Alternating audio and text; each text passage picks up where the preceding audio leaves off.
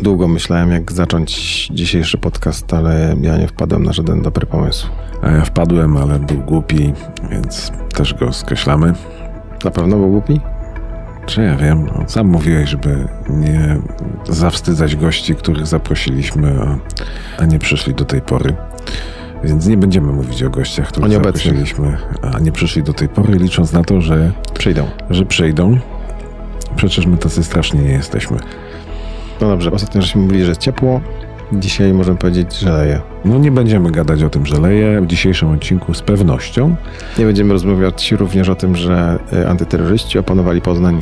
E, ani o tym, że remonty nadal trwają, nic z tych rzeczy. Ale będziemy za to rozmawiać o tym, co nas truje. Dobrze, a to my już rozmawiamy, o czym rozmawiamy? Tak, właśnie Myślałem, że się przywitamy. Yy, aha, no dobrze. No dobrze, dzień dobry Państwu. Leszek Waligura. Dzień dobry, Michał Czajka. Druga wersja podcast poznański zaprasza na odcinek ósmy. Formalności mamy ze sobą. Dobrze, i teraz rozmawiamy. O czym rozmawiamy?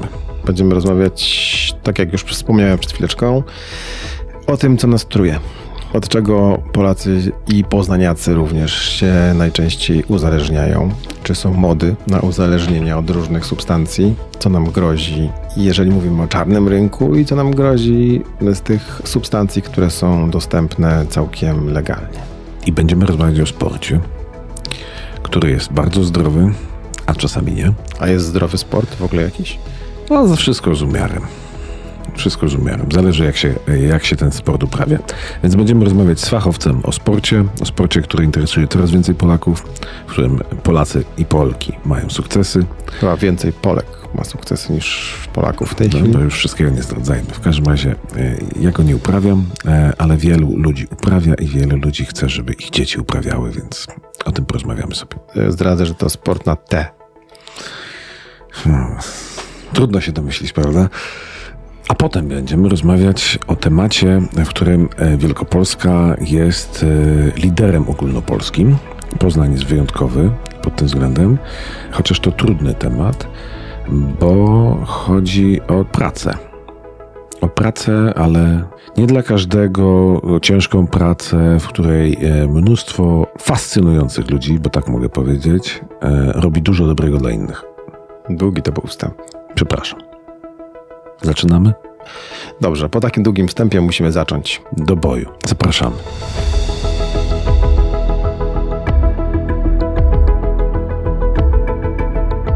Dziś zaczynamy rozmową z doktorem Erykiem Matuszkiewiczem, toksykologiem, który od lat działa w oddziale toksykologii w Poznaniu. A o czym to rozmowa? To się zaraz okaże. Panie doktorze, od czego poznaniacy w tej chwili najczęściej się uzależniają? Mm. Mam do czynienia na co dzień z uzależnieniami chemicznymi, czyli uzależnieniami od substancji psychoaktywnych, odurzających, bardzo różnych. De facto, jakby popatrzeć całościowo, to częściej sięgamy po substancje psychoaktywne, po te pobudzające, które mają zwiększyć nasz napęd, e, tok myślowy, powodować, że będziemy pewne wrażenie odczuwać intensywniej, będziemy mieli więcej energii, a zdecydowanie mniej jest tych substancji odurzających. Natomiast już w tej grupie psychoaktywnych króluje zdecydowanie mefedron, e, to jest ta z grupy nowych substancji psychoaktywnych, no i powiedzmy stara amfetamina, która od zawsze praktycznie była i nadal jest. Nie mamy pacjentów, choć statystycznie rzecz ujmując, patrząc na różne mm, dane, używamy najczęściej marihuany, to takich pacjentów mamy bardzo rzadko. A mefedron co to? Mefedron to jest substancja psychoaktywna, która w budowie swojej trochę przypomina rzeczywiście amfetaminę i podobnie do niej działa. Czyli pobudza, zwiększa napęd, yy, gonitwę myśli, wyczula zmysły, zwiększa też napęd seksualny. E, wyczula na wrażenia muzyczne, dotykowe i pewnie w tych celach, żebyśmy przeżyli coś niezwykłego, coś, co obiecuje się nam, że przeżyjemy, a my w to uwierzymy i chcemy tego doświadczyć. Mefedron to dopalacz? Tak, to z tej grupy dopalaczy, z tych tak zwanych, jakby to nazywamy, nowych e, substancji psychoaktywnych, czy tak zwanych narkotyków designerskich, a nazwa oczywiście od angielskiego słowa design, czyli projektować, czyli również narkotyków projektowanych, bo taka była ich idea powstania pobranie mm, e, jakiegoś związku wyjściowego, prekursora, zmodyfikowanie jego budowy i stworzenie nowego, nowego związku, nowego, czyli jeszcze niezarejestrowanego, jeszcze nie o znanym działaniu, no i troszkę ominięcie przepisów. Teraz oczywiście, czyli od 2018 roku już są to narkotyki, a nie jakaś w cudzysłowie bezpieczniejsza alternatywa. I kto to projektuje? No, projektują to chemicy, człowie, ludzie, którzy mają wiedzę i którzy mm, wiedzą, jak zrobić i jak osiągnąć oczywiście cel. Czasami pacjenci nam mówią, może nie w tym konkretnym przypadku, ale ogólnie, że te syntezy nie są wcale jakieś bardzo skomplikowane, że mimo e, nam się wydaje, że potrzeba jakiegoś laboratorium XXI nawet wieku, to tak nie jest. Garaż. Ta synteza, tak. Bardzo często to się tak dzieje. E, niewielkim środkiem nakładów, a zysków jest tego całkiem e, sporo. Na zlecenie oczywiście pewnie tych osób, które potem będą to rozprowadzały, właśnie tacy tutaj mm, e, chemicy tworzą to, wypuszczają potem potem, to jest wypuszczane potem na rynek, no i trafia do konsumentów, a potem tacy pacjenci do mnie. Ci pacjenci, którzy trafiają do pana, są ci, którzy przedawkowali, tak? Tak, to są pacjenci, którzy mm, albo wzięli za dużo, bo czasami jest, tak się dzieje, że ten związek może działać z pewnym, nie, nie mówię konkretnie już o tym, ale ogólnie, że pewne związki działają z, z opóźnieniem i my czekamy na efekt, efektu nie ma. No to bierzemy kolejną dawkę, y, może jeszcze nie jest ten pełen efekt, no to jeszcze weźmiemy kolejną, a jak już nas złapie i już te objawy się pojawią, to naprawdę one są niezwykle... Zwielokrotniona też dawka. Zdecydowanie wtedy. tak. Czasem też jest druga kategoria pacjentów, którzy na przykład pewnie już tracąc kontrolę nad tym, bo tak to się dzieje, biorą y, substancje o podobnym działaniu. I potem my, wykrywając je, mówimy pacjentom, słuchaj, y, czy proszę pana, proszę pani, przepraszam, mówimy, no jest to, to i to. A pan mówi, niemożliwe, bo ja brałam, brałem tylko to. Ja mówię, no ale prawdopodobnie to się tak zadziało, że gdzieś w którymś momencie straciliśmy zupełnie kontrolę i już działaliśmy bardzo impulsywnie, zupełnie nie wiedząc, co bierzemy, ile bierzemy, co się potem z nami będzie działo. Te środki szybko uzależniają? Niestety tak. One, e, środki te wszystkie, o których tutaj mówimy. Te dopalaczowe. Te dopalaczowe, powie, mówmy tak, e, one z jednej strony mają silniejsze działanie też niż prekursory, z których powstają. I tak zawsze się mówi, że każda kategoria, każda, przepraszam, grupa kolejna, czy generacja, która powstaje, zdecydowanie ma silniejsze działanie, a przez to niestety ma większe działania niepożądane mogą być, czyli gdzieś ten napęd będzie na tyle duży, że będziemy na przykład biegać po ulicy, tak, i będziemy kogoś tutaj tutaj uszkodzimy albo sami siebie e, uszkodzimy i również przez to szybciej i intensywniej wiążą nas ze sobą i uzależniają. E, I to są te dwa wymiary niebezpieczeństwa używania, no przede wszystkim dopalacza, ale też no i w ogóle narkotyków jako takich.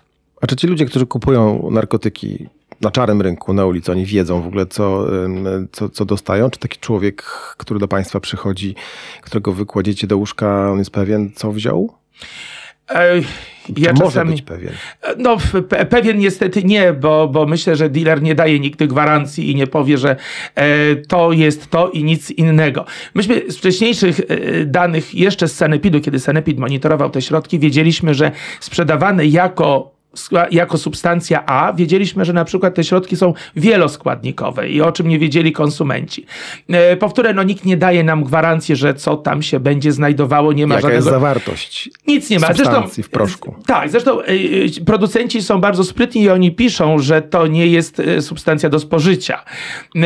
A kolejna rzecz jest taka, myślę, to już kwestia naszej psychiki, wtedy, kiedy bardzo chcemy czegoś doświadczyć, przeżyć. Wyłącza się myślenie logiczne, włącza się myślenie emocjonalne, czyli po prostu tylko, żeby jednak spróbować zobaczyć, jak to będzie działało. Wpadamy trochę w taki tunel i potem już trudno z tego, z tego gdzieś wyskoczyć i, i, i potem no, często dzieje się tak, że spotykamy się w oddziale. Do Pana trafiają też e, na pewno osoby uzależnione od substancji, które są całkowicie legalne, tak? Bo w tej chwili mówimy o substancjach nielegalnych z czarnego rynku. Mm. Tak, e, na szczęście bardzo, bardzo rzadko tymi substancjami to jest oczywiście alkohol. Mm, e, tymi substancjami jest kofeina. To pacjenci po nadużyciu kofeiny też do pana trafiają? Bardzo rzadko, to są pojedyncze przypadki pacjentów, którzy tak, zdarzają się, którzy po prostu chcąc poprawić swoją kondycję, poprawić swoją wydolność, bo tak po to między innymi służy kofeina, żeby zwiększyć też inną wydolność umysłową, ale też i tauryna, która jest w tych mm, tak zwanych napojach energetycznych, też ma naszą wydolność poprawić i rzeczywiście tacy pacjenci się zdarzali. Czyli to jest... są pacjenci po napojach e, energetycznych, a tak. nie po kawie. E, tak, e, była pacjentka po suplementach diety, bo ona brała suplementy diety po to, żeby przygotować się do, mm, e, do jakiegoś wydarzenia sportowego, ale był też i pacjent jeden i drugi, którzy po prostu w czasie imprezy towarzyskiej za dużo wypili, mm, wypili alkoholu wysokoprocentowego z tym tak zwanym energetykiem, co skończyło się niestety utratą świadomości mm, i, i, i pobytem w naszym Erasmus Spitalo. A leki, benzodiazepiny na przykład, o których teraz się często mówi? O, to jest e, bardzo duży problem, dlatego że e, leki jakkolwiek bardzo dobre i, i, i my nie wyobrażalibyśmy sobie e, często terapii naszych pacjentów właśnie tych pobudzonych, tych agresywnych, bez użycia benzodiazepin. Natomiast to są leki dobre do krótkotrwałego stosowania. To nie są leki do wieloletniego, dlatego że już zresztą charakterystyka produktu leczniczego mówi, że po 30 dniach użycia one już uzależniają. I to jest duży problem, bo co często mnie zaskakuje, dlatego że mamy pacjentów dwudziestokilkuletnich, którzy na przykład nie potrafią zasnąć bez tabletki. I oni jawnie mówią o tym, że bez leków z tejże grupy właśnie oni nie są w stanie zasnąć. Wydaje mi się to bardzo, wydawało mi się to bardzo nieprawdopodobne, a jednak to się dzieje. Ale to się dzieje, bo tak jest, czy tak im się wydaje tym ludziom? Czy oni są uzależnieni tego już trochę psychicznie? E, tu jest i uzależnienie psychiczne, i uzależnienie fizyczne. E, psychiczne, czyli ja nie. E, czasami oczywiście też pacjenci mówią, że na przykład wolą mieć coś, bo jak mają opakowanie tych tabletek, to im się lepiej śpi. Czyli już jakaś podświadomość nasza działa, że to będzie właśnie tak. Że można się uratować. Że można tak, że można się uratować. Natomiast są oczywiście uzależnieni tacy, którzy jak odstawią, te leki mają objawy odstawienne, abstynencyjne, niepokój, drżenie rąk i tak dalej, tak dalej. Już abstrahując teraz od tych objawów, używanie samych, po co my sięgamy, czy to jest, nie wiem, tempo życia, nadmiar stresów. Zresztą, o czym warto powiedzieć, bezsenność jako taka, bo niektórzy mówią, no mam problemy ze snem, nie mogę spać i tak dalej, tak. To nie jest sam problem jako w sobie taki, bo bezsenność sama jako taka bardzo rzadko występuje. Ona często może być na przykład, o czym się mówi, maską depresji. E, o czym nie chcemy mówić, trochę się wstydzimy, trochę się krępujemy. Może mimo... my wiemy też, że mamy depresję. Tak. E, nie chcemy się może też czasami przyznać, jeszcze jakieś takie odium jest na psychiatrii, e, psychologu, że to jest, przepraszam, dla wariatów, e, a przecież ja takim nie jestem. I często leczymy pewien objaw, gdzie umknąć nam może coś, co rzeczywiście. Przyczyna. Tak. A nie zdajemy sobie sprawy z tego, że w to uzależnienie no, można bardzo łatwo wpaść, bo są to leki, które również bardzo silnie ze sobą nas wiążą. Ja wrócę do benzodiazepin, bo jest mnóstwo artykułów ostatnimi czasy na ten temat. E, także jeżeli chodzi o ludzi starszych, którzy nadużywają tego środka. E, z wiekiem problemy bezsenności pojawiają się no już po prostu, które są związane z wiekiem, gdzie jakość snu jest troszeczkę gorsza, e, często się budzimy w nocy i chcąc uniknąć pewnych sytuacji, bo mam też takich pacjentów już tutaj w leczeniu takim ambulatoryjnym w przychodni, e, którzy no, zaczęli po prostu używać, bo, bo, bo zaczęli. I nie I, mogą przestać. I nie mogą przestać. I to, często oczywiście to jest też tak, że pacjenci mówią, że to pół tabletki wystarczy, a nieraz w ogóle i właśnie to jest to, że świadomość, że już mam to, yy, ten lek już pozwala mi e, czasami zasnąć. Mówią, przecież wszystkie moje koleżanki używają. I to jest osobny problem, dlatego że leczenie uzależnienia już w tym wieku, gdzie mamy, no nie wiem, 70 lat, 80, a to też się zdarza, no już niestety musimy powiedzieć sobie szczerze, że to jest obarczone już nie jest takim sukcesem jak w wieku e, młodym. I tu pojawia się pewien problem. No właśnie, leczyć, nie leczyć, dylemat psychiatrów, jak to robić, czy robić w ogóle. Także to są potem takie już e, etyczne dylematy. No, ale sam pan powiedział, e, że te panie czy panowie mówią, wszystkie moje koleżanki, wszyscy moi koledzy używają.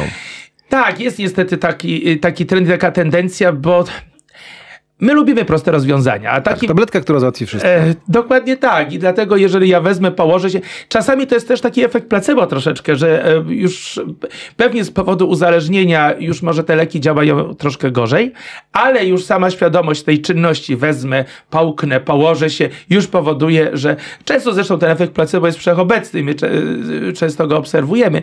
I to pewnie jest też taki, e, taki schemat działania naszego. Czy e, obserwuje Pan mody na różne substancje, z którymi pacjenci do Pana przychodzą na oddział? E, tak. E, ostatnio pojawił się, no ostatnio, to praktycznie od dwóch powiedzmy, czy trzech lat, pojawił się, to jest właśnie ten trend, o którym wspomnieliśmy na początku, zaczynają wchodzić substancje odurzające, środki odurzające. Ja rozpoczynając pracę w oddziale toksykologii w 2008 roku, bo od tego czasu pracuję, przez no myślę, że dobrych 10 lat nie widziałem osoby nie trafiały osoby, albo jeżeli już to naprawdę bardzo rzadko używając tego rodzaju substancji. Natomiast ostatnio mamy coraz, e, coraz więcej. To jest problem, e, pojawia się tego rodzaju, troszkę zbliżony do benzodiazepin, że to są właśnie leki, które, te wszystkie przeciwbólowe, które mają troszkę działania odurzającego i mają działania euforycznego, bo po to je bierzemy, nie po to, żeby nas przestało boleć również bardzo silnie nas i szybko nas ze sobą wiążą. I te uzależnienia i benzodiazepinowe, i opioidowe, bo... Bo tu mówimy teraz o, o opioidach. O opioidach, opioidach czy tych, czyli tych środkach, I które mają... to jest ten trend, który tak, widzi. to jest ten trend, który widać rzeczywiście. Myśmy to tak jeszcze powiem, e, w czasach PRL-u gotowano słomę makową, czyli mak, bo, bo tam rzeczywiście w wyciągach, zwłaszcza tego maku wysokomorfinowego, który oczywiście jest e, koncesjonowana sprzedaż, to nie jest tak, że możemy sobie hodować go po No, teraz maku chyba nikt nie gotuje. Co? Nie, nie, nie, oczywiście, ale to tylko to wtedy był jakiś jakiś taki boom, się wszyscy odurzali, to było też jakbyś może w ramach jakiegoś takiego protestu przeciwko władzy, przeciwko systemowi, tak, który był, że będziemy teraz urządzać ją w innym świecie. Tak, po, sami. Odwrót był, a teraz znowu jest, e, znowu wracamy i widzimy, że to rzeczywiście dużo osób, również młodych, niestety używa i, i, i to jest naprawdę środek, y, y, leki, tak jak mówiliśmy, bardzo silnie i szybko ze sobą wiążą. A tu wracamy znowu do dostępności, że akurat to są leki, które można kupić bez recepty często, tak? Zawierające opioidy. Część tak, natomiast, y, natomiast myślę, że warto powiedzieć, że internet niestety jest takim medium, gdzie można, no nie wiem, czy się bardzo pomylę, jeżeli powiem, że wszystko można kupić. I zresztą pacjenci nam podpowiadają portale, gdzie można poprosić o receptę. Nie wiem, jak to się technicznie dzieje, dzieje, bo ktoś musi swoim prawem wykonywania zawodu to podpisać, nie widząc pacjenta, nie badając zgodnie z ustawą, tylko po zbadaniu osobistym mogę wystawić receptę i dostają te leki. Gdzieś na pewno istnieje jakiś czarny, czarny rynek, istnieje jakiś darknet, y, gdzie nie wiem jak tam dotrzeć, gdzie można chyba kupić wszystko. I z takich źródeł te środki otrzymują, zdobywają, y, dostają, no i nie zdają sobie sprawy z tego, że bardzo łatwo mogą się w poważne tarapaty, w uzależnienie y, tutaj wprowadzić, a również, bo mieliśmy niestety takich, takie przypadki, przedawkowanie, no niestety grozi śmiercią. A jak wygląda sprawa z wiekiem? Czy substancje są też trochę uzależnione od, od tego, ile mamy lat? Myślę, że tak, że y, wtedy, kiedy jesteśmy y, no, młodzi, jednak przeważający większość to jest, y, to jest stymulanty. Chcemy przeżyć, chcemy coś doświadczyć. Ja ostatnio czytałem taki, taki raport, który na przykład mówił, że to też zależy na przykład od tego, jeżeli idziemy na imprezę, a, gdzie mamy muzykę elektroniczną, intensywną, no to wtedy używamy oczywiście substancji stymulujących typu ekstazy, czyli MDMA, a w epidemii na przykład używaliśmy substancji, które działają odurzająco i euforyzująco euforyzująco, czyli opiatów i benzodiazepin. Taki zauważono, e, taką specyfikę tutaj. I tak jak mówię, jednak per saldo wolimy się, e, wolimy się pobudzać niż odurzać. Jeśli, jeśli jesteśmy młodzi, tym bardziej.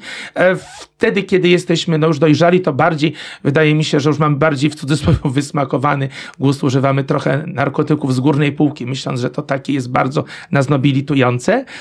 Ale to też wydaje mi się, że to jest jakiś wpływ e, otoczenia, środowiska, w którym wyrastamy. To też jakieś takie doświadczenia gdzieś tam ze sobą niesiemy i jeżeli gdzieś tam w środowisku na przykład jesteśmy, gdzie były jednak środki odurzające, gdzie był łatwy dostęp do leków przeciwbólowych, to wchodzimy, to wchodzimy w to. Są również leki, które rozluźniają mięśnie, które również mają działanie odurzające. Nie będziemy tu mówić nazwy, ale ale od nich też się można uzależnić. Czy pułapek jest mnóstwo? Jest dużo, dużo na nas yy, czyha. Oczywiście no, musimy powiedzieć to, bo yy, nie będziemy tu uprawiać jakiegoś defetyzmu. Pewnie, że oczywiście nie wszyscy, którzy używają się uzależnią. Ja zdaję sobie z tego sprawę. Ale, ale nigdy nie wiadomo, na kogo w tej grze wypadnie. A jak na kogoś wypadnie, to wtedy naprawdę nie są żarty. Zapytam jeszcze o te środki na odchudzanie, na przyrost mięśni. To u Pana widać? Czy jest problem? Będzie problem?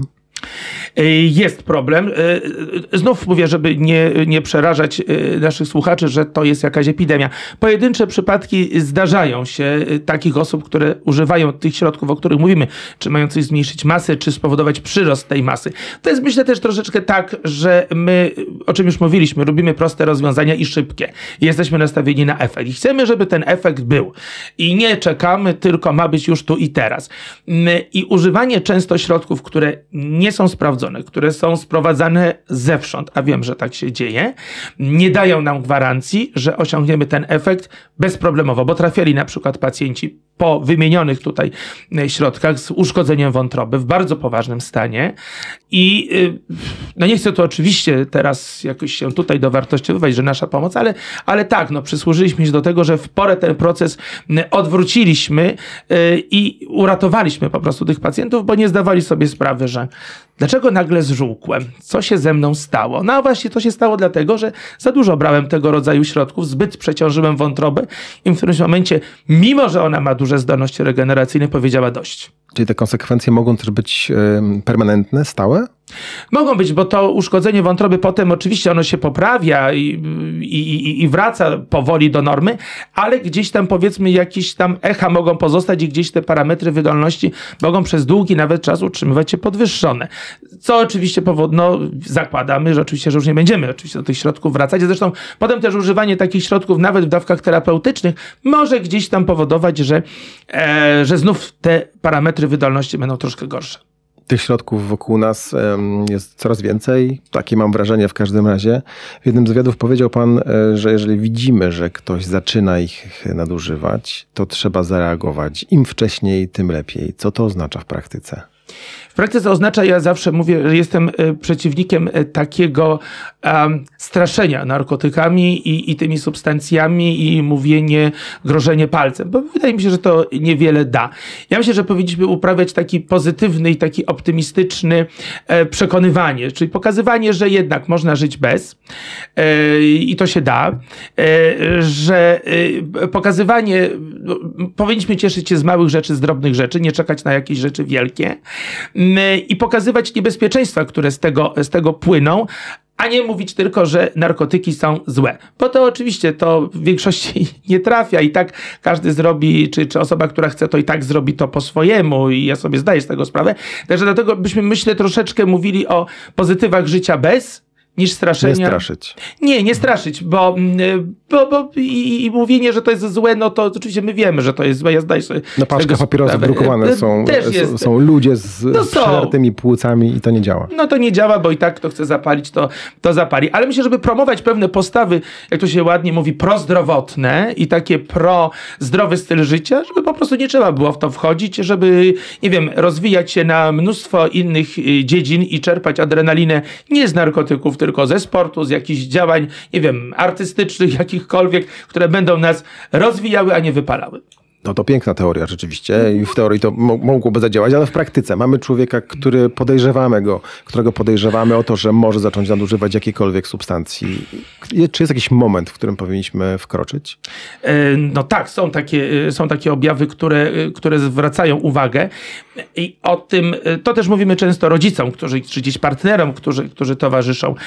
Ja tylko powiem, całkiem niedawno czytałem My dzieci z dworca Zoo i, i, i tą opowieść głównej bohaterki i ta matka matka jej mówi. Matka na przykład, znaczy w pewnym momencie mówi, że ona nie chciała przyjąć do wiadomości tego, że na przykład jej córka ma problem z uzależnieniem. I tak często jest, że czasami nie akceptujemy tego, że to jednak jeszcze nie jest ten moment. To jeszcze, no przecież wszyscy biorą, nic złego się nie stało, że to drugi raz czy trzeci, to jeszcze nie.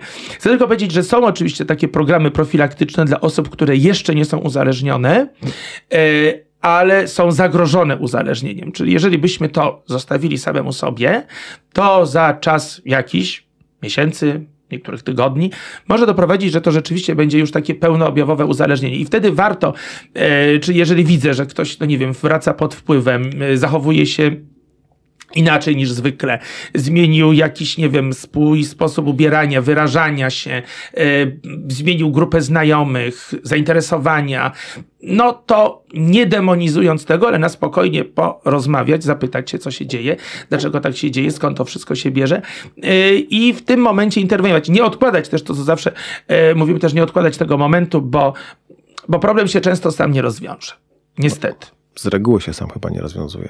Tak, chociaż my chcielibyśmy, żeby to wszystko tak się działo po prostu samo z siebie i, i bez jakiejś naszej ingerencji, bez naszego wysiłku. A też jest taka prawidłowość.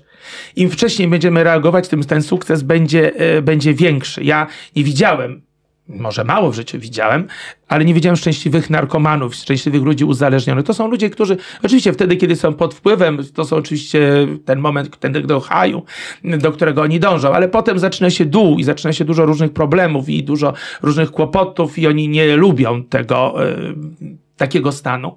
E, także nie ma sensu w to wchodzić, bo e, powrót nie jest niemożliwy, ale jest dość trudny i wymaga olbrzymiego zaangażowania, olbrzymiego wysiłku. Dostępność wszystkich używek substancji psychoaktywnych jest tak duża, że ciężko się przed nimi ochronić w tej chwili. E, tak, to prawda. E, to, to jest jakby wypadkowa właśnie to, że użytkownicy to też jest e, okazja.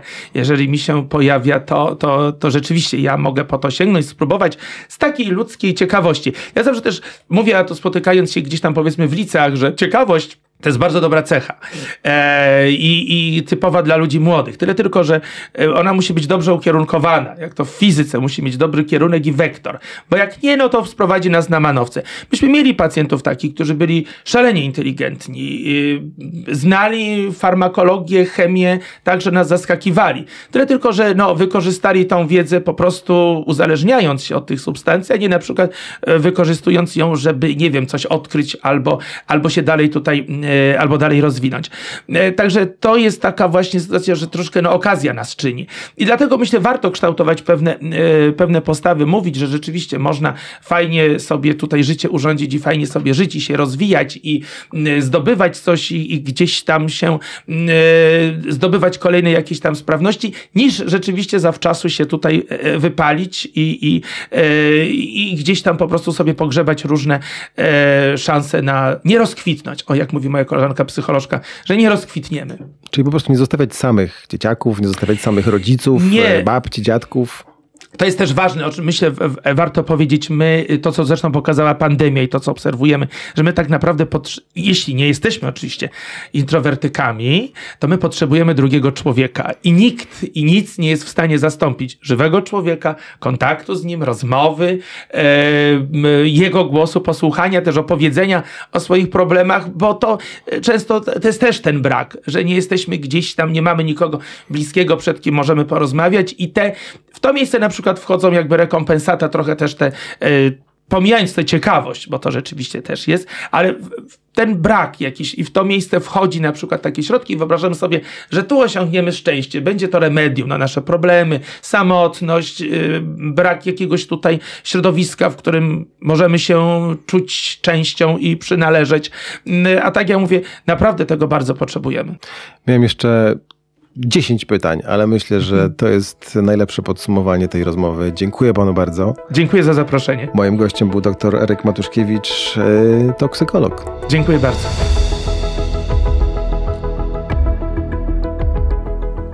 W drugiej rozmowie Leszek Waligura rozmawia o tym innymi jak wychować przyszłego zwycięzcę Wimbledonu, czy to da się w ogóle zrobić w Poznaniu, ile to kosztuje, ile kosztuje czasu, ile kosztuje pieniędzy, ile kosztuje nerwów. Gościem Leszka Góry jest Maciej Łosiak, redaktor naczelny Tenis Magazyn Kwartalnika, którego ostatni numer ma prawie 230 stron. No to taka dosyć opasła, już prawie książka. Zapraszam do rozmowy. To przyznaj się, zacząłeś interesować się tenisem, bo chciałeś ze swoich dzieci zrobić gwiazdy tenisa. E, nie, gwiazd tenisa nie chciałem zrobić, natomiast tak, chciałem, żeby dzieciaki miały sportowe pasje. Wpierw zaczęły od pływania, córka i syn. Dobrze pływają, chodziły do szkoły mm, pływackiej, a później przez przypadek trafiły na kort podczas moich służbowych zajęć. E, syn nie miał, nie miał co robić, a że miał ADHD dosłownie, także e, zapalił się do tenisa i tak to się zaczęło. Będzie gwiazdą tenisa? E, nie, nie będzie gwiazdą tenisa, ale tenis dał mu naprawdę dużo. Zresztą podobnie jak sport e, córce dał bardzo dużo. E, oboje studiują w Stanach Zjednoczonych.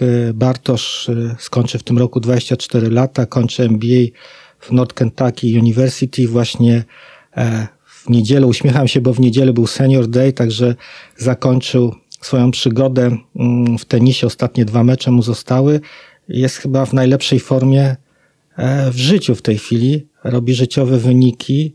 dobrze gra. Natomiast to wszystko jest połączone oczywiście z nauką. E, ta nauka też jest e, bardzo, bardzo ważna. Dzięki temu, że ten sport był w jego życiu od najmłodszych lat, doszedł do tego, do tego, do czego doszedł. Robi staż, także jestem dumnym ojcem, podobnie jak zresztą jak z córki. No to trochę coś takiego jest w tym sporcie, że zawsze pomaga w innych dziedzinach życia, prawda? Oj, pomaga, pomaga i, i, i to bardzo, szczególnie jeśli już po zakończeniu e, nauki starasz się o, mm, o to, żeby zdobyć fajne miejsce pracy. Pracodawca bardzo, bardzo patrzy, przynajmniej na Zachodzie, a szczególnie w Stanach Zjednoczonych, bo coś o tym wiem, szczególnie patrzy na to, czy, e, czy ta osoba e, uprawiała sport, e, czy była zaangażowana w ten sport i to jest duży handicap dla takiego kandydata. Ale dlaczego? Bo sport e, uczy jakiejś obowiązkowości, czy taki kandydat e, jest po prostu zdrowszy, czy jeszcze jakieś inne powody są? Znaczy, e, tym pierwszym stwierdzeniem trafiłeś w sedno. Jest bardziej obowiązkowy, wie co ma zrobić, jest poukładany, Także to są same plusy. Także to jest ważny element, jeśli chodzi o CV każdego, każdego starającego się o pracę. Wydawało mi się, że bardziej sportem biznesowym jest golf, bo tam sobie można rozmowy prowadzić. E, tak, to jest sport, gdzie można nawiązać ciekawe kontakty towarzyskie.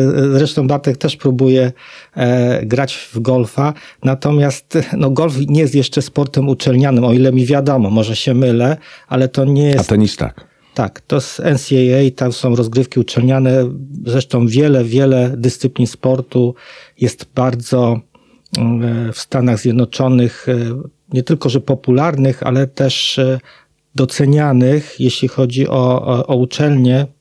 Nie wiem, zapasy, hokej na trawie, który, który, w który uprawia moja córka, dostała się na mhm. bardzo dobrej uczelni w Nowym Jorku, Hofstra University bardzo fajna, fajna uczelnia.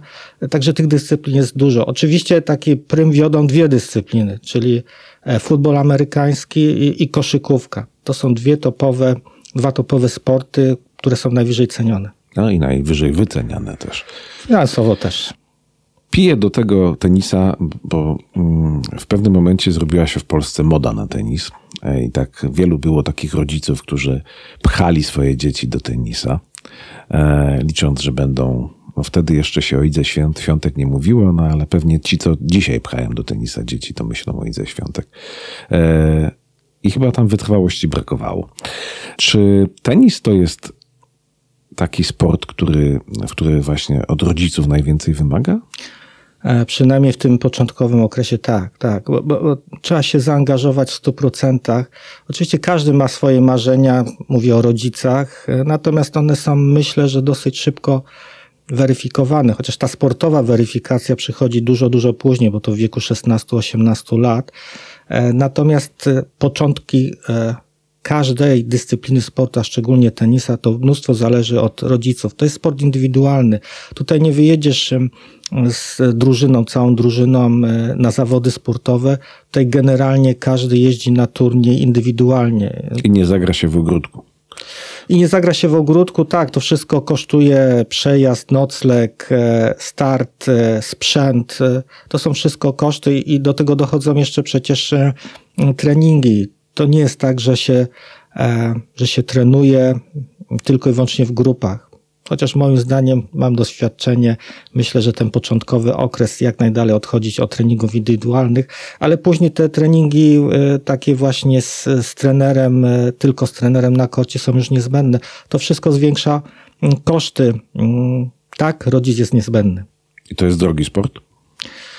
No, tak, jest to drogi sport, natomiast to się zmienia już. No, ośrodków tenisowych, dobrych klubów, e, e przyzwoitych trenerów, mówię przyzwoitych, bo to też trzeba, trzeba troszeczkę być w środowisku, żeby, żeby znaleźć odpowiedniego szkoleniowca. Mm, myślę, że tego jest już tak dużo, że e, ten e, pułap finansowy troszeczkę zszedł, ale od pewnych kosztów się nie ucieknie. Ale to jest, tenis jest ciągle sportem elitarnym. Z czego ta elitarność wynika? Z finansów, czy, czy z czegoś innego? No myślę, że ja bym tego nie nazwał sportem elitarnym, chociaż takim w, w obiegowej opinii tak to funkcjonuje. Dzieciaki na podwórku w tenisa nie grają. No nie grają w tenisa, ale to z, z jednej przyczyny. Że kort tenisowy to na, na podwórku się nie da, nie da go ustawić. E, natomiast no, wynajęcie kortu kosztuje. No, to już jest kilkadziesiąt złotych e, za godzinę gry i to w okresie wiosennoletnim. Te koszty idą dużo w górę, jeśli mówimy jesień-zima, to wtedy w hali, ogrzewanej hali, no to już e, w obecnych czasach i przy obecnych cenach energii ponownie się uśmiecham, bo mm, to są kwoty między 120 a 180 e, zł za godzinę, także w takiej porządnej, mówię już o porządnym e, e, korcie, także to jest już sporo. Na dwóch to się rozbija, lepiej sobie zagrać w debla. No tak, no to dlatego warto dwójkę dzieci mieć. Ale jeszcze do niedawna było tak, że większość Polaków się tenisem w sumie nie interesowała. Ty wiesz najlepiej. I nagle co? Wystarczył jeden sukces Iga Świątek i, jest szał. Znaczy pamiętajmy, że tak, no Iga Świątek to jest liderka e, światowego rankingu WTA. No to jest numer jeden. E, dziewczyna, która nie tylko świetnie gra w tenisa, ale umie się też zachować. To jest opinia, która już funkcjonuje e, praktycznie wszędzie. To jest świetna ambasadorka Polski na każdym kontynencie i to jest prawda. Ale to nie, to nie tylko Iga Świątek. Pamiętajmy, że sport, każda dyscyplina sportu, a myślę, że w szczególności tenis miał wielkie problemy no muszę tutaj e, e, powiedzieć, na przełomie lat 80. i 90., kiedy nastąpiła transformacja, kiedy weszliśmy do innego systemu, kiedy była bieda po prostu, ten sport raczkował. To poszło w kolejnych latach, kiedy społeczeństwo się bogaciło, nasz kraj się bogacił, to szło trochę do przodu i ten, e, ja bym nazwał to boomem, tak, to jest boom, nastąpił od Igi Świątek, ale nie zapomnijmy o poprzednikach. No, nie, zapomnijmy, nie zapomnijmy o e, właśnie mm, początku lat 90. Katarzynie Nowak, pierwsza mm, kobieta w top 50 światowego rankingu. No i później e, Agnieszka Radwańska, później Jerzy Janowicz, czyli finalistka Wimbledonu, półfinalista Wimbledonu, Łukasz Kubot, e, dwukrotny zdobywca Wielkiego Szlema w grze podwójnej.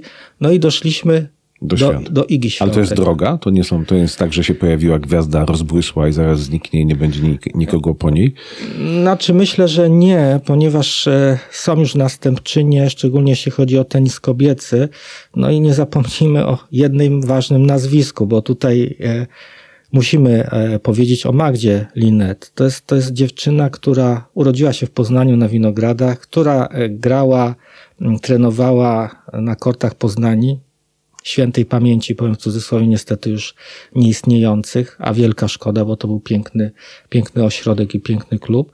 E, I, i Magda ma 31 lat. Czyli jest starsza od Igi Świątek. No zdecydowanie.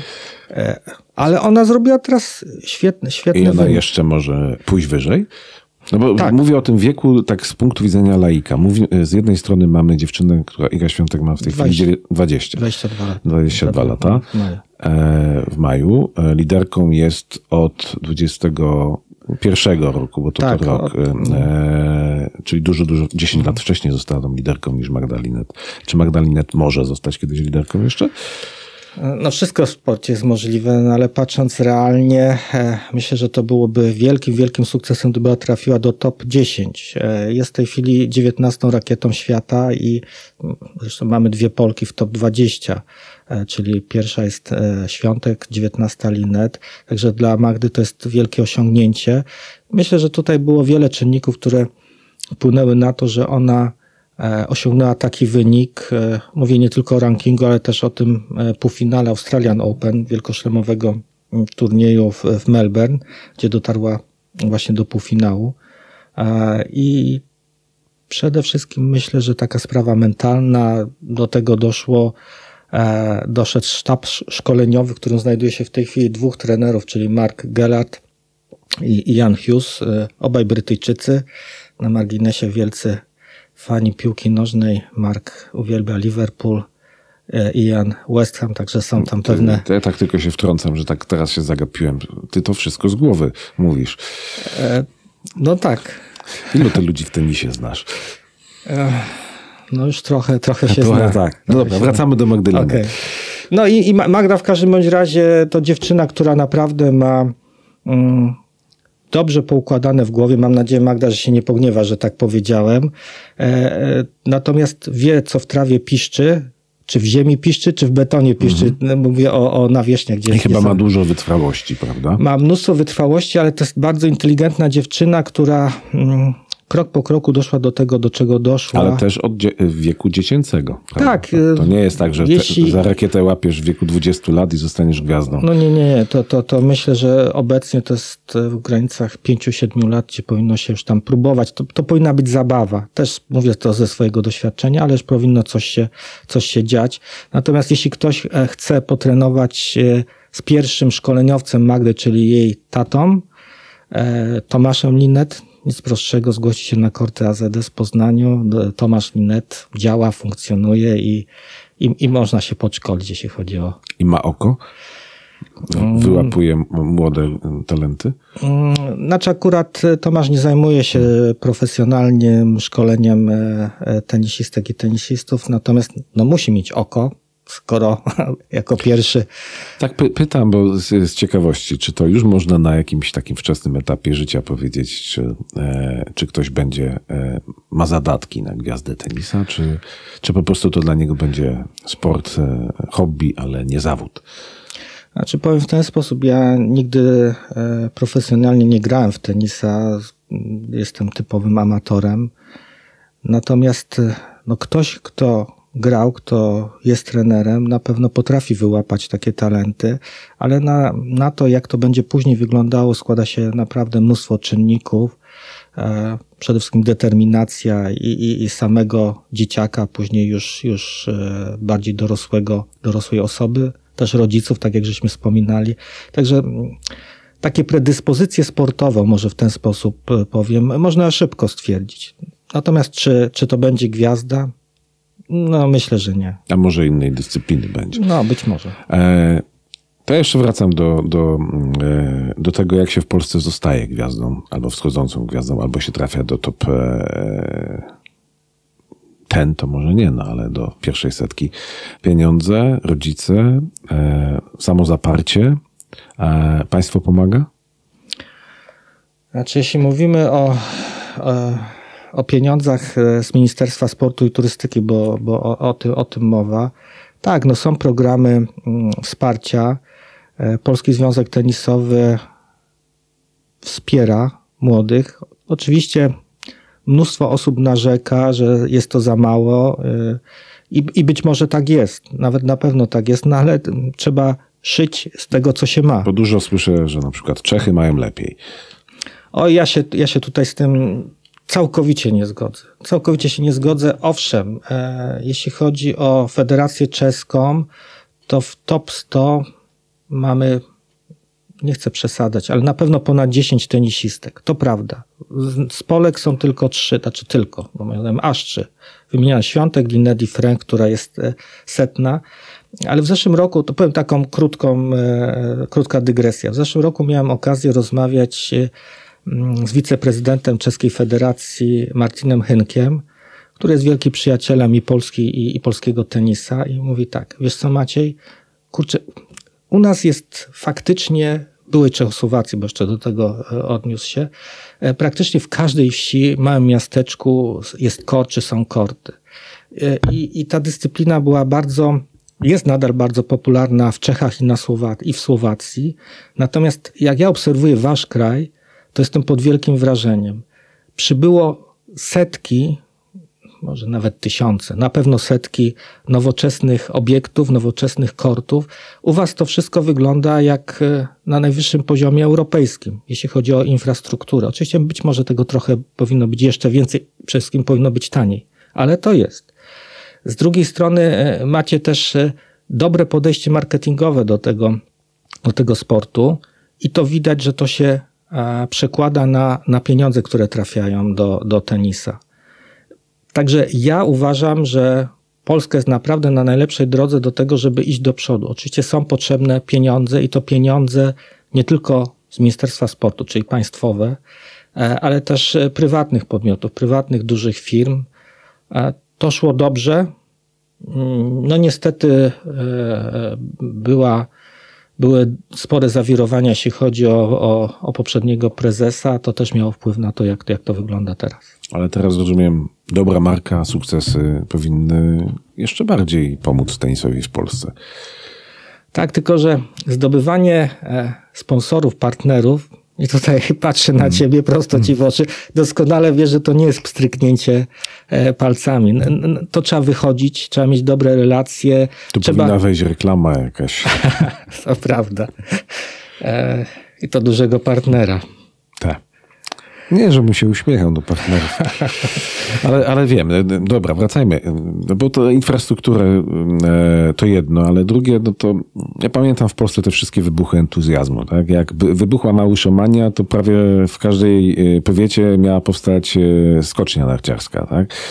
Jak Robert Lewandowski zaczął odnosić sukcesy, to nagle boisko w każdej gminie i tak dalej.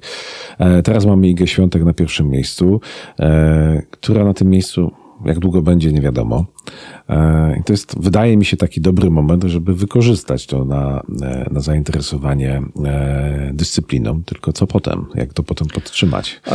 Znaczy, powiem w ten sposób, że powtórzę po raz trzeci to słowo, jest boom. To trzeba wykorzystywać bezwzględnie. Natomiast dogarną się myślę, że tysiące, nie tylko dzieciaków, bo to tam ważna też jest rekreacja, nie zapomnijmy o tenisistach amatorach, ale teraz mówimy o tym sporcie, który być może w przyszłości z tych małych dzieciaków będą e, później gwiazdy wyrosną.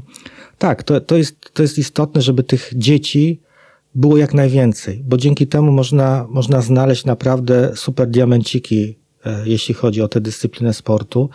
No i tego jest coraz więcej. No, no, cały czas się zastanawiam, jak to powinno być przełożone, jeśli chodzi o, o finanse. No, to nie jest taka dyscyplina, że mm, nagle państwo czy klub, powiedzmy tak, klub, jest w stanie zapłacić za, za szkolenie, za wyjazdy, za trenerów i tak dalej. No to musi być wsparcie rodzica. Ważne, żeby w pewnym momencie, kiedy widać, że ten dzieciak chce, potrafi, e, ma predyspozycję, żeby wtedy weszły te dodatkowe, dodatkowe pieniądze. I, I tutaj jest już zadanie Polskiego Związku Tenisowego.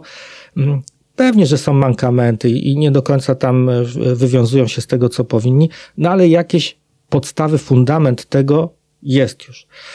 W Czechach to funkcjonuje dobrze od kilkudziesięciu lat. E, u nas to cały czas, że tak powiem, jest jeszcze w fazie początkowej, ale widać już, już pierwsze efekty. Dobra, to teraz warstwę sportową zostawimy na boku. Pójdziemy w warstwę rekreacyjną, bo jeżeli ktoś gwiazdą nie zostanie, to zawsze sobie może pograć w tenisa w celach również towarzyskich. Prawie kończymy, więc e, na mhm. szybko. Jak zacząć grę w tenisa? Znaczy, moim zdaniem westchnąłem, bo ja jestem samoukiem, a, a później mnie podszkolili, podszkoliły dzieciaki moje, także wiem jak trzymać rakietę, jak uderzyć forehand czy backhand, ale e, czy jak zaserwować, chociaż to jest e, problem. Porządnie Ale teoretycznej wiedzy to masz sporo. Teoria to, to, to nie wszystko. E, ale dzięki. Natomiast e, ja mm, twierdzę, że warto zawsze wziąć kilka, e, nawet jak ktoś zaczyna, warto wziąć kilka lekcji z, z dobrym trenerem. E, jeśli to się rozłoży na grupę, kilkuosobową grupę, to też pieniążki są e, dużo, dużo mniejsze, dużo mniej można zapłacić za wynajęcie kotu, za, za trenera. Taka grupa czteroosobowa moim zdaniem jest jak najbardziej e, ok. I tak w głowie szybko liczę. Latem myślę, że można spokojnie za 60 zł od osoby taką godzinną lekcję już sobie wziąć. Okej, okay. a czy to jest kontuzjogenny sport dla amatorów? Łokieć tenisisty i te sprawy? Mm, to myślę też wynika z jakiegoś tam przeciążenia. No oczywiście nie można przesadzać, ale na pewno mniej kontuzji, zdecydowanie mniej kontuzji jest e, w tym sporcie niż bieganiu. To, no, to mogę zagwarantować w 100%. Te przeciążenia, jeśli chodzi o bieganie związane z kolanami, zestawami, to e, to są bardzo duże. Muszę to Michałowi powiedzieć, namiętny biegacz. Trzeba uważać. Nasz były kolega redakcyjny właśnie przeszedł e, operację artroskopii. Natomiast jeśli chodzi o sam tenis, jeśli jest odpowiednia rozgrzewka, tak jak w każdej dyscyplinie, trzeba się dobrze rozgrzać, e, trzeba odpowiednio e, podejść do tych pierwszych minut, jeśli chodzi o, o mecz czy trening, to wtedy moim zdaniem to nie jest aż tak, tak dużo kontuzji. Dobra. Na tym byśmy skończyli, ale e, jedno nazwisko. Kto będzie gwiazdą tenisa polskiego po Idze Świątek? Oj, nie, y, mam w głowie nazwisko, zresztą poprzednim, jednym z poprzednich wydań Tenis Magazynu pisaliśmy o tym chłopaku. Powiem tylko, że jest z Warszawy, ma 16 lat, y, y, ma już pierwsze punkty ATP na koncie, ale nie powiem nazwiska, żeby, żeby go nie palić. Wrócimy do tego za rok, dwa, pięć, dziesięć. Zobaczymy. Jasne. Dziękuję bardzo. Dzięki. A trzecim naszym gościem jest Jane Knapp.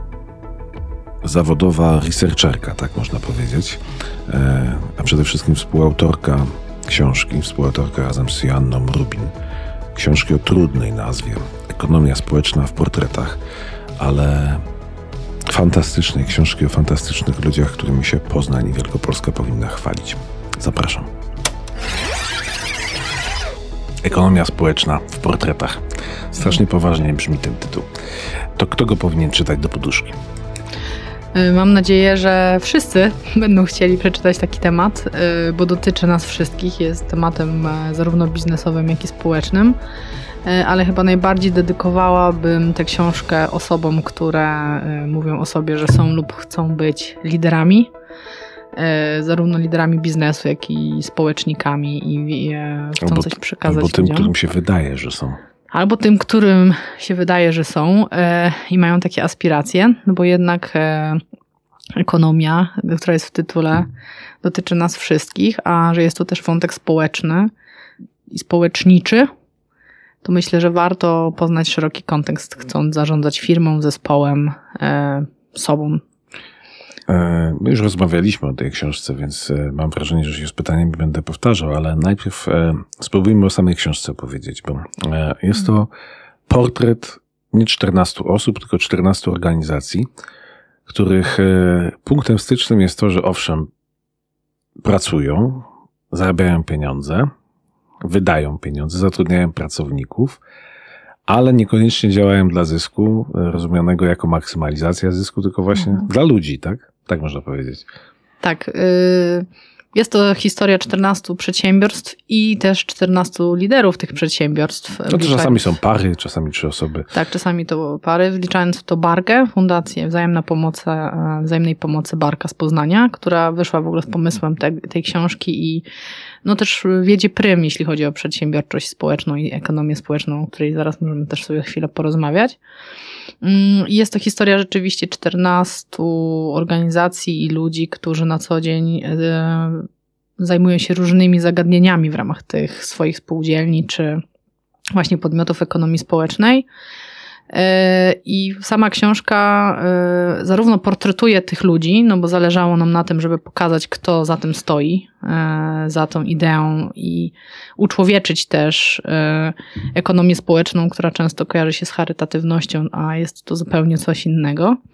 A dwa, pokazać z czym wychodzi na rynek każde przedsiębiorstwo i z czym, tak jak każda firma i każde przedsiębiorstwo się mierzy, jakie są elementy wspólne tych historii, jeśli chodzi o bycie przedsiębiorcą czy nawet pracownikiem, a jakie są elementy, które te firmy też odróżniają ze względu na ich specyfikę. No to do tego dojdziemy, ale no zacznijmy od najbardziej znanej firmy, instytucji, Barka.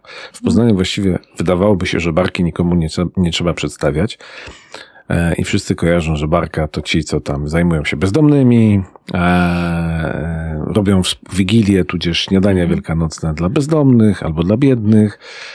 I właściwie chyba na tym się ta znajomość Barki kończy. A tymczasem Barka to Barka to, myślę, wie- wielki, gigantyczny tak naprawdę projekt e, społeczny i systemowy i biznesowy, który e, od lat jest na rynku, nazywając to takim językiem biznesu, społecznym i biznesowym, który właściwie e, poprzez osobę nieżyjącego już Tomka Sadowskiego wprowadził e, pojęcie przedsiębiorstw społecznych, myślę, że właściwie w Polsce. I tak w skrócie mm, dał ludziom wędkę zamiast rybki. Tak można powiedzieć. Myślę, że tak. Uczył i dalej Barbara Sadowska, czyli żona Tomka oraz dzieci, bo to jest tak naprawdę, powiedziałem, przedsiębiorstwo też rodzinne.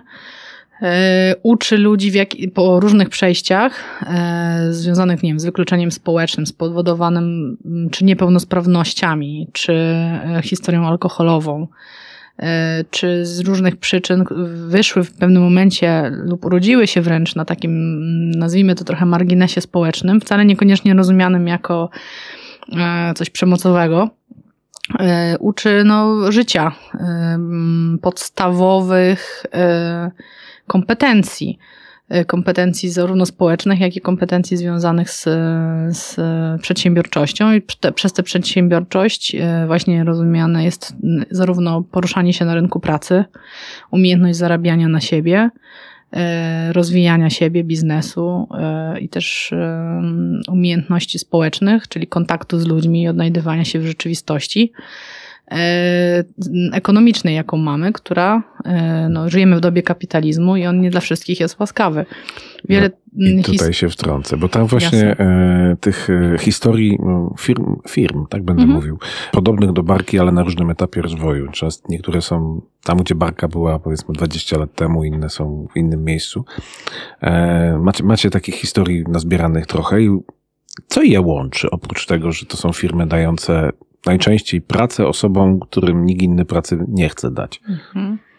E, myślę, że łączy je, znaczy oprócz tego, że łączy je barka, mhm. E, która buduje e, jednak wspólnotowość, daje naprawdę, mówiąc językiem biznesu, daje know-how, daje kompetencje, szkolenia, e, całe takie zaplecze. Ja to czasami się uśmiecham, że takie trochę jak franczyza, że jest koncept, jest pomysł, później rozwija się franczyza i Barka tak trochę działa, przekazując koncepcję swoim organizacjom, e, więc daje wiedzę i wsparcie mm, i to jest coś, co, co je łączy.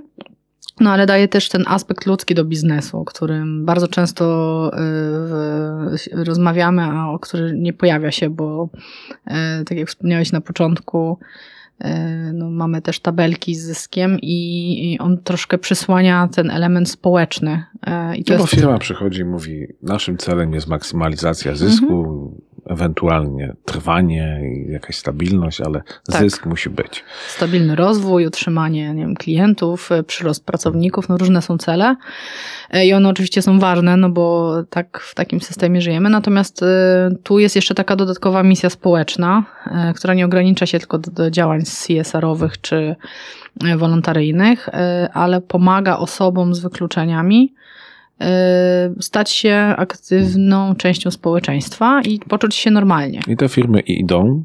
Mhm. Właśnie to, to, to, co tam w waszej książce bardzo mocno przemawia, to nie są firmy, które idą i proszą mhm. o pomoc, dajcie nam pieniądze, tylko idą, kupcie od nas usługę, kupcie od nas mhm. produkt, tak? Tak.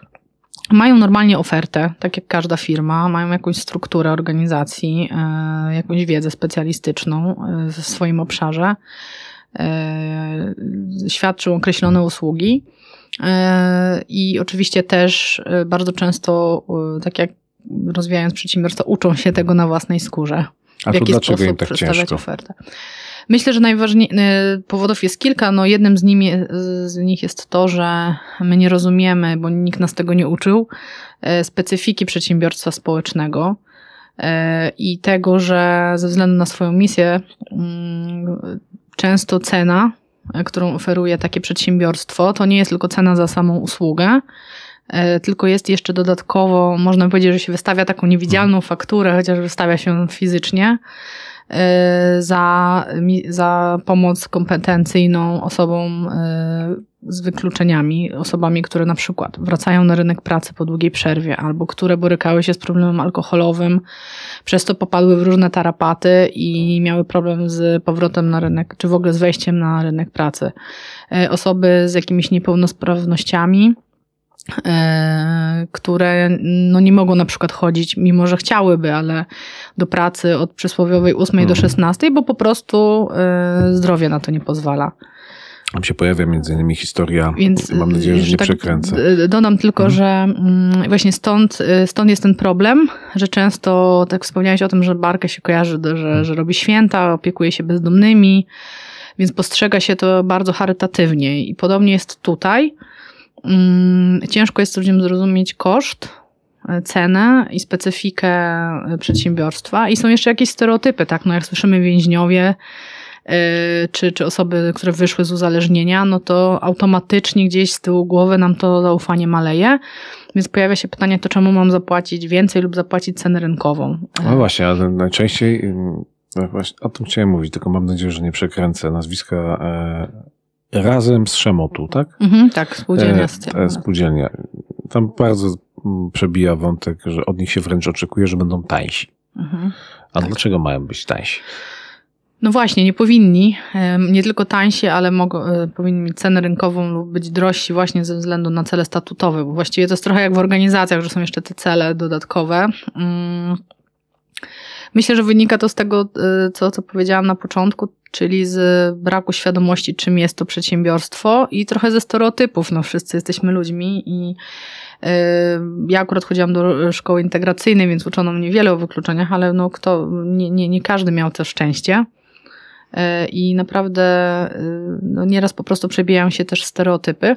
A druga kwestia jest też taka, że firmy, przedsiębiorstwa społeczne mają wokół mm, siebie też tyle ograniczeń, zarówno prawnych, jeśli chodzi o możliwość startowania w przetargach, tutaj mówię o tych ograniczeniach cenowych, e, mają jakieś określone zasoby ograniczone, e, raczej skalowalność do, takiej, do takiego stopnia, jaki mamy, nie wiem, jakąś fabrykę hmm. czy większe przedsiębiorstwo, jest wolniejsza, bo nie jest pewnie niemożliwa.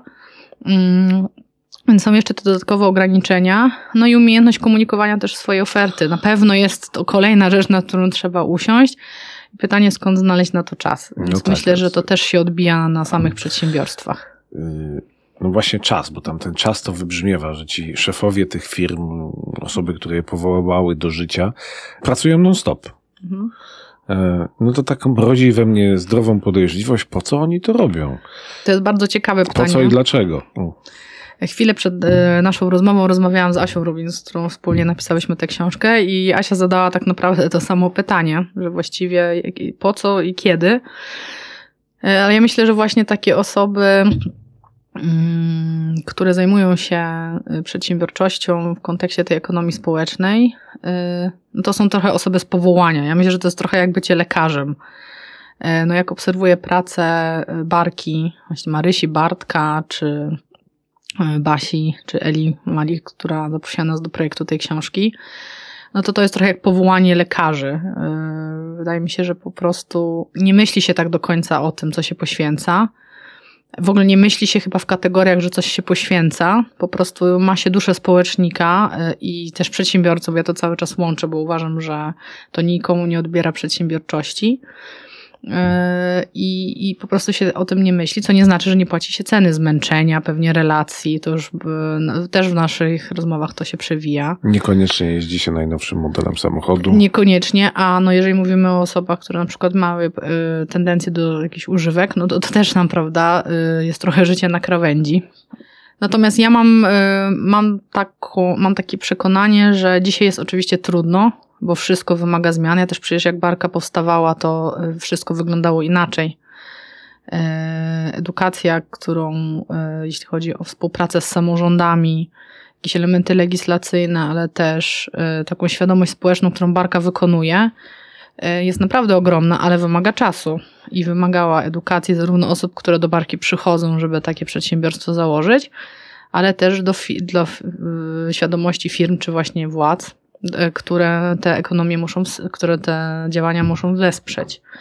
I tak jak firmy muszą mieć jakieś sprzyjające prawo, nie wiem, podatkowe, e, czy jakieś e, okoliczności, które sprawią, że możemy rozwijać biznes, mimo kryzysów i całej reszty, no to tak samo jest tutaj, tylko wymaga to jeszcze więcej empatii i edukacji. Samorządowcy, z, zwłaszcza z małych gmin, opowiadali na spotkaniu autorskim promującym tą książkę o tym, jak oni sobie z tym radzą. I tam się bardzo przewijał taki wątek, który mówi o nim, że, e, że generalnie te firmy to, to są podwój, podwójna korzyść. Że z jednej strony ta firma zarabia e, sama na siebie, nie trzeba jej dawać pieniędzy jakby za nic, tylko płaci się i kupuje się od niej usługę czy, czy towar, ale wyświadcza jeszcze pewnego rodzaju przysługę dla społeczeństwa, to znaczy daje pracę tym, którym normalnie trzeba by dawać zapomogę. Tak, y, to jest bardzo ważny aspekt. Myślę, że nie trzeba tłumaczyć, jak się czujemy, kiedy musimy ciągle prosić o pomoc. i nawet y, nieraz zdarza się, że ktoś chce pracować, ale system zasiłkowy jest taki, że jak za dużo zarobi, a to za dużo, to jest powiedzmy powyżej tam 800 zł, no to odbiera się świadczenia nieraz mieszkaniowe, świadczenia socjalne, no więc ludzie kombinują, tworzy się tak zwana szara strefa. I oczywiście przedsiębiorstwa też się z tym zmagają, bo chciałyby pewnie bardziej zatrudniać na umowę o pracę, ale koszty są y, wysokie, więc są różne formy zatrudnienia. Natomiast nadal zatrudnienia. Mm, no jednak mm, to jest jakieś przywracanie człowieczeństwa i godności ludziom, którzy zmagają się z problemem bezdomności, czy które ze względu na zdrowie y, i koszt leczenia y, mają problemy z opłaceniem rachunków. Więc to jest bardzo ważna sprawa. Czy cała resocjalizacja, mamy też w książce historię organizacji, która pomaga osobom, które wyszły z więzienia, nie za jakieś wielkie zbrodnie. E, tak. Różne są powody, dla których ludzie trafiają do zakratki. E, I, I mimo, jest, są takie przepisy, że chyba w przeciągu 30 dni taka osoba powinna wskazać e, adres zamieszkania, mieć już jakąś pracę. No i naprawdę życzę powodzenia w znalezieniu pracy w ogóle w miesiąc, a jeszcze z jakąś nawet wcale nie hardkorową kartoteką. A przedsiębiorstwo społeczne mówi, chodź, jakby przyuczymy cię do zawodu, pomożemy ci, I często się te osoby usamodzielniają. Tak, jasne. I, I, dzięki temu nie obciążamy tego systemu podatkowego też, całego e, kolejnymi datkami, świadczeniami e, i no, wydaje mi się, że też dzięki temu ludzie odzyskują godność po prostu. Czy mają, mają szansę. Jedna z waszych bohaterek powiedziała po paru ładnych latach pracy w swojej organizacji ekonomii społecznej, gdzie zajmuje się wszystkim od A do Z, mhm. że ona spokojnie mogłaby teraz wrócić na stanowisko w korporacji, tłuc mhm. ciężkie pieniądze, ale nie chce. Tak. E, ale tak czytając, to ci ludzie mają w, często wysokie kompetencje. To, to tak, potrafią oczywiście. zarządzać firmami, prowadzić firmy, znają się na księgowości, pisaniu projektów, biznesplanów, e, tak. wniosków grantowych i tak dalej. To co ich różni od tych szefów e, firm, przedsiębiorców, firm, które, które mhm. i firm, które tłuką ciężkie pieniądze, wcale nie będąc e, mhm. organizacjami ekonomii społecznej. Myślę, że różni ich po prostu, znaczy myślę, że misja po prostu, idea założenia firmy, powód, dla której ją prowadzą. Zresztą ja też ja nie demonizuję osób, które prowadzą po prostu biznes. Natomiast na pewno różni też taka mentalność i gotowość na to, żeby um, liczyć się chyba z tym, że zysk przyjdzie trochę wolniej, no takie są realia, yy, i że na pierwszym miejscu w tym biznesie będzie człowiek i on naprawdę będzie na pierwszym miejscu i przez człowiek nie mają tylko na myśli faktu zatrudnienia ludzi, którzy biznes rozwiną, ale że jest tam dodatkowy aspekt tej opieki, edukacji, że, że tam najczęściej w, w, w tych przedsiębiorstwach wszyscy się dobrze znają. E, w biznesie słyszysz work-life balance, my chcemy po 17 wyjść do domu, zająć się tylko sobą i mieć swoich znajomych, e, bynajmniej nie, nie z pracy. No a tutaj jednak jest odwrócona ta proporcja. Tu jednak chcemy budować społeczność, wspólnotę, organizację, czyli to, co mówi Barka. Bo praca jest życiem. Bo praca jest życiem w tym wypadku. Ona nie może nim nie być. E, no bo założenie podmiotu ekonomii społecznej, do którego zapraszamy różne osoby, różne historie i z założenia chcemy je tam zaprosić, usłyszeć, wysłuchać, żeby zrozumieć i wiedzieć, jak dobrze pomóc i dobrać e, nawet formę współpracy, no to siłą rzeczy musimy te historie znać, bo inaczej to nie ma sensu i to jest ta różnica.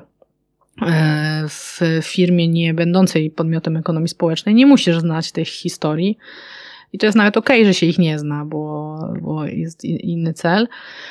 E, więc myślę, że jest ta różnica. Nie ryzykowałabym chyba w empatii, chociaż ciśnie mi się to na usta. No, ja tam myślę, świadomość, że... że w jednym przypadku rządzi Excel i jestem komórką w Excelu, a tak. w drugim jestem człowiekiem, to mam dosyć taką dojmująca jest to świadomość. Tak, I, i jest to też chyba klucz do tej różnicy w sumie, y, o którą pytasz.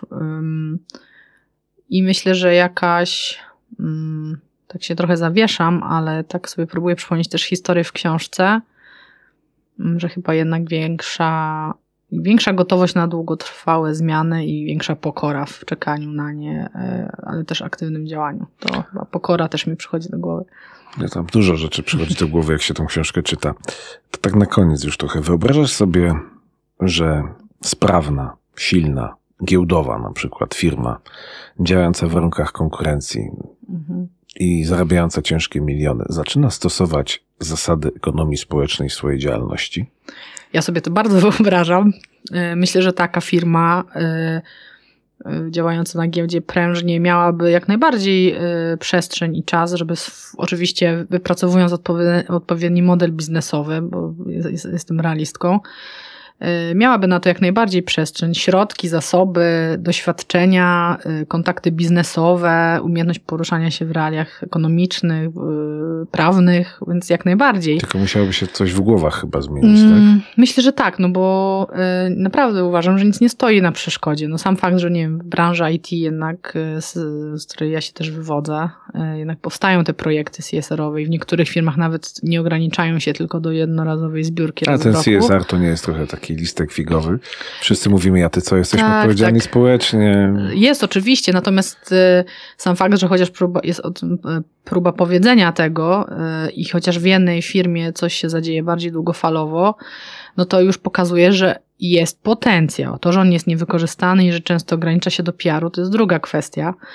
Natomiast y, ja uważam, że jest na to przestrzeń, tylko nie ma na to przestrzeni równocześnie gdzieś w głowach i skalowanie biznesu wcale nie oznacza, że nie można tak jak się, mm, nie wiem, stosuje taką dywersyfikację usług w firmach, mamy różne serwisy, no to może być tak samo zróżnicowane źródło dochodu, to komu co zlecamy. I też zdaję sobie sprawę, że nie każda firma i że nie każde przedsiębiorstwo społeczne może być zawsze rentowne, że jeżeli mamy specjalistów, tak jak nie wiem, odbiór różnorodności, tak jak tutaj też Mhm. był przykład podczas naszej rozmowy, no to e, ma inną ofertę niż firma, która sprząta. E, I jest, no tak jak mamy, e, nie wiem, robimy badania rynku, jak zakładamy firmę, sprawdzamy, kto jest naszą grupą docelową, no tutaj też tak to działa. I nie każdy, i niektórzy będą, niektóre firmy będą musiały się spierać dotacjami unijnymi, więc też jest, każda historia jest różna, no ale nadal myślę, że jest na to miejsce. Mm, Ja wierzę w to, że po pierwsze e, mamy problem z edukacją, nie uczymy się dobrze, czym jest ekonomia i w ogóle nie do końca w szkole polskiej jest e, mm, nauka o tym, gdzie żyjemy i w czym jesteśmy. Nie mamy zbyt wielu godzin etyki, nie, nie mamy jakichś podstaw filozofii, jakkolwiek e, snobistycznie to nie brzmi. Więc nie mamy za bardzo z czym wyjść potem na rynek i robić ten biznes, żeby to rozumieć i mieć świadomość tego, że wsze- zawsze jest przestrzeń na społecznictwo i społe- społeczeństwo i że coś można też oddać. I to wcale nie oznacza, że będę klepał biedy, której się tak boimy w naszych polskich genach i Prawda. e, że to od razu oznacza rozdawnictwo i upośledzanie ludzi. E, no a co z tym idzie też prawo. Prawo trochę nie nadąża. Padło podczas naszej dzisiejszej rozmowy te, te wytyczne, jaki procent można e, przetargu e, robić pod podmiot ekonomii społecznej, gdzie cena gra rolę, a gdzie jakie są zmienne. Wystarczyłoby, żeby to było trochę przyjaźniejsze, to i samorządowcom byłoby łatwiej i firmom, i firmom z obszaru ekonomii społecznej, tak myślę. To ja chciałem cię prosić o podsumowanie, a e, chyba Dobrze. sam, sam zrobię podsumowanie, a Dobrze. proszę cię, ciebie o podsumowanie mojego podsumowania. Dobrze. Bo e, ja już o tej książce mówię i wręcz zaapeluję z tego miejsca do wszystkich nauczycieli przedsiębiorczości, e, nauczycieli akademickich, którzy mają z przyszłymi ekonomistami do, do czynienia, żeby e, tę książkę podsuwali ludziom, którzy chcą być szefami, żeby na koniec e, nie stawali się bezdusznymi księgowymi, panami w białych czy niebieskich kołnierzykach, ale po prostu dobrymi szef- szefami. I to jest moje podsumowanie, a twoje? Mhm. Tak, ja też bym bardzo chciała. Ja bym chciała podsuwać to też nauczycielom i osobom, które chcą coś więcej zrozumieć e, o świecie. I wydaje mi się, że nie wiem, ja bym nawet młodzieży to podsuwała. Nie doceniamy młodzieży. E, Ludzie czytają książki i takie tematy, nawet jeśli ekonomia społeczna w portretach brzmi trochę odstraszająco lub zbyt naukowo, to myślę, że tak absolutnie nie jest. I podsunęłabym na pewno z chęcią taką książkę właśnie samorządowcom, osobom e, radnym, osobom, które chcą nas też później reprezentować gdzieś w Sejmie czy w Senacie, bo uważam, że im więcej czytają i nas rozumieją, tym, tym lepiej wykorzystają ten mandat, który, który dajemy. I, I nie mówię tylko o naszej książce, ale w ogóle o książkach, które mówią o ludziach, społeczeństwie, etyce, empatii i zachęcam tak Państwa. dalej. Dziękuję bardzo. Dziękuję również. Dzięki. Dzięki za zaproszenie.